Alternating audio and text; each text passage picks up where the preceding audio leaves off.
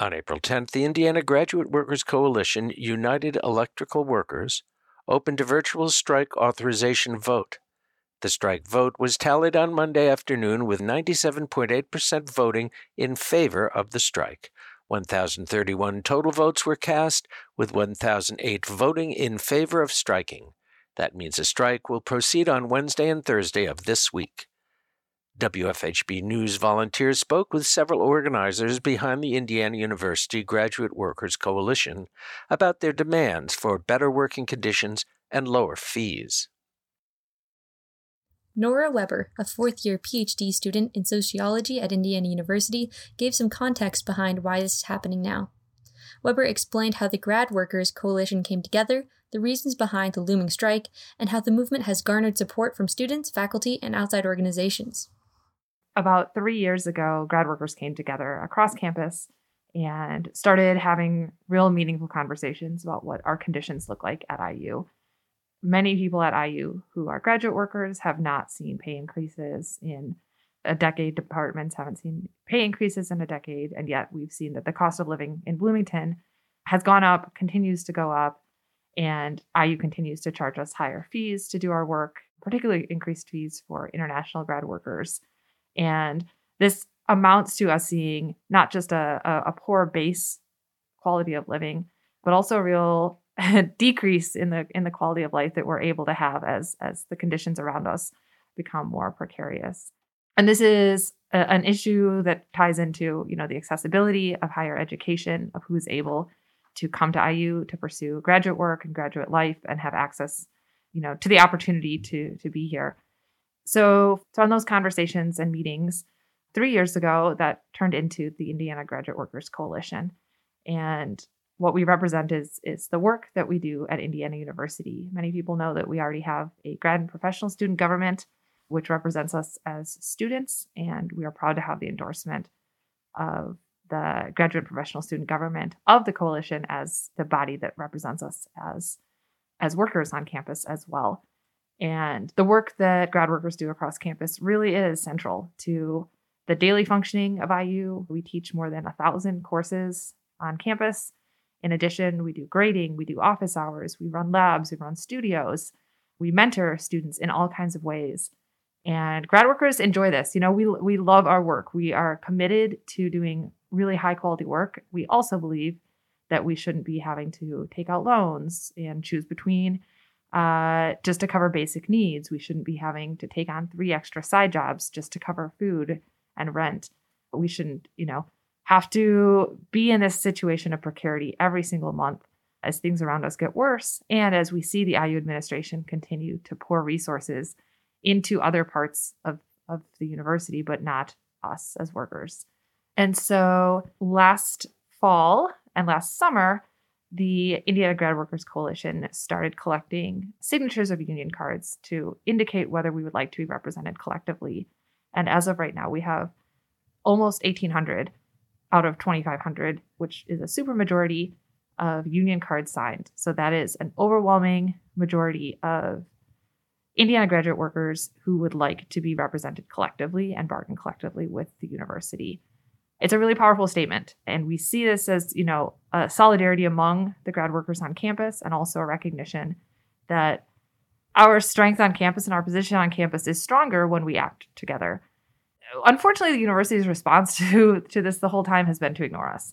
They've said, you know, we'll we'll make some changes, but when we've pressed them, it's been very, very minimal changes and only after we organized. And the response to we presented the union cards to them in December and they didn't give us a response or they said you know you're you're students you're not workers and we won't recognize your union.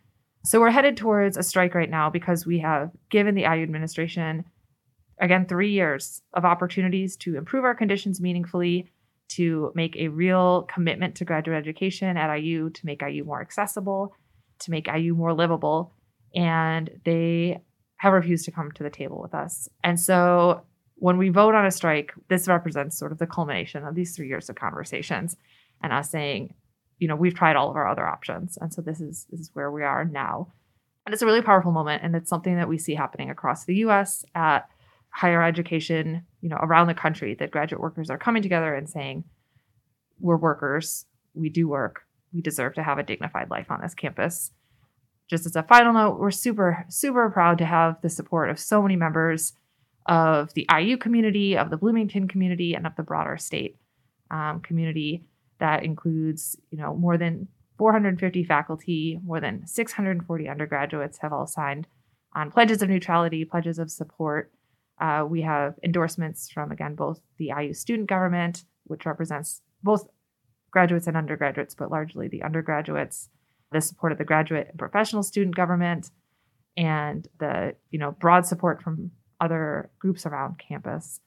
In addition, we have support from the AFL-CIO of Southern Indiana and the CWA and American Association of University Professors.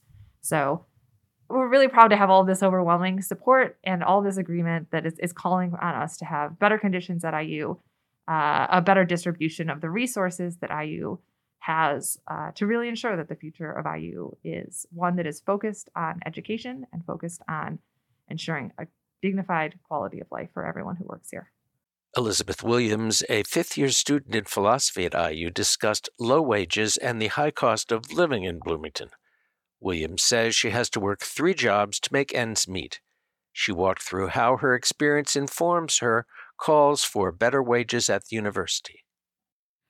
I'm Elizabeth Williams. I am a fifth year student in the philosophy PhD program. And I'd like to talk a little bit about how much money we actually make and how much money it actually costs to live in Bloomington.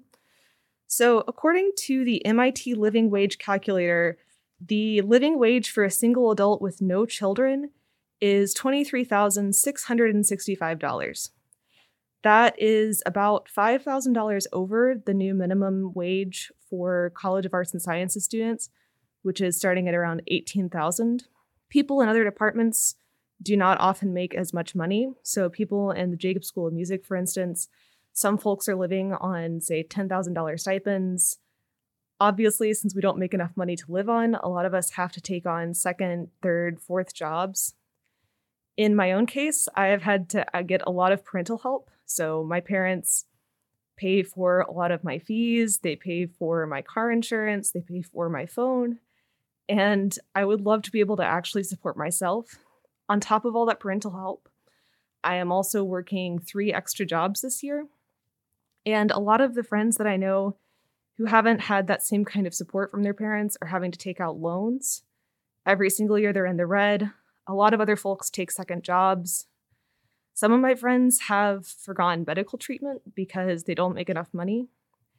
Others, uh, like one of my friends, has some of his friends Venmo him money every month just for food.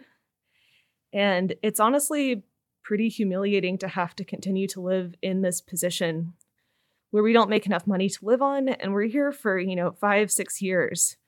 So if that's the case every single year, every single year we're going more and more into the hole or we're having to do more and more to make up for how much living costs are. And also, you know, with rising inflation, rising housing costs, even though we've had these recent raises from the College of Arts and Sciences in response to our organizing, that's good, but it barely makes a dent in the actual problem and disparities there. Annalise Kane, a second year MFA student studying playwriting at IU's theater department, discussed her experiences as a graduate student and why she joined the Graduate Workers Coalition. Kane also explained how she believes the strike would benefit all students and faculty at the university. My name is Annalise Kane. I'm a second year MFA in playwriting in the theater department, and I'm very excited to go on strike because my working conditions are horrid. Uh, I work two jobs for the university. I teach intro to playwriting, and I TA for theater history. Um, and I only get paid $15,000 a year, along with $700 worth of fees that I pay back to the university each semester. When I first came to IU, I was awarded a second fellowship for my accolades before coming to the university, but all of that went to fees. I never saw a penny of it. Um, I've also been very excited about the support that I've gotten from the students when I've been talking about going on strike. They are also equally dumbfounded with our working conditions. Uh, as one student told me, uh, give them hell. uh, when I spoke to them about it, I was particularly excited to talk about all of these students as I've found a lot of uh, goodwill and excitement around change in the university happening.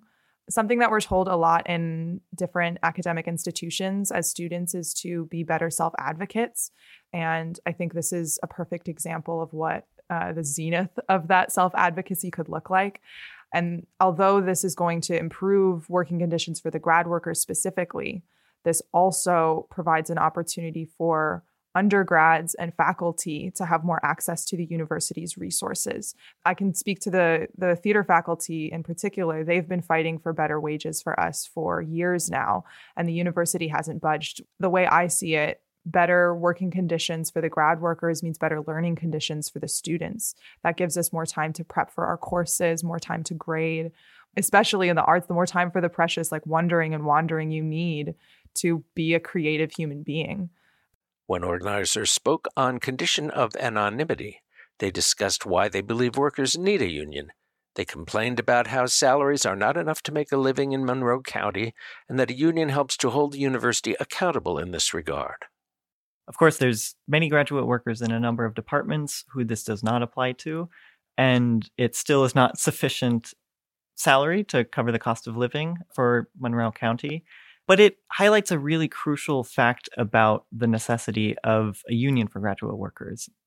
Firstly, a number of folks have talked about the university already willing to offer some sort of financial assistance in the wake of our union effort in the wake of our announcement of a strike. While these raises will significantly benefit our well being um, and help us pay for basic living necessities such as rent and uh, groceries and utilities and all the rest of it, it highlights the fact that while the the economic demands that we have are certainly crucial and really, really important. Graduate workers need a union in order to hold the university itself accountable, in order to ensure that additional groups uh, around the university and around the community that surrounds IU are also in the process of decision making. While the university has offered us raises today, there's no guarantee that tomorrow they'll take them away uh, and further pad their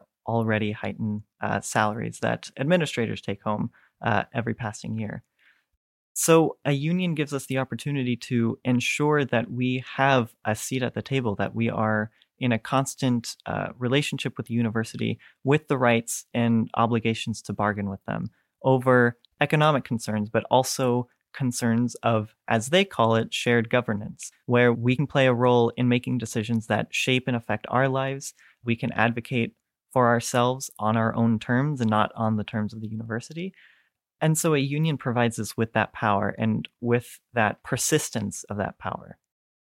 The strike will begin at 10 a.m. on Wednesday, and an undergraduate student walkout will take place at noon. The strike will continue until Friday, April 15th. WFHB News will continue to provide field reporting and interviews with demonstrators about the strike throughout the week.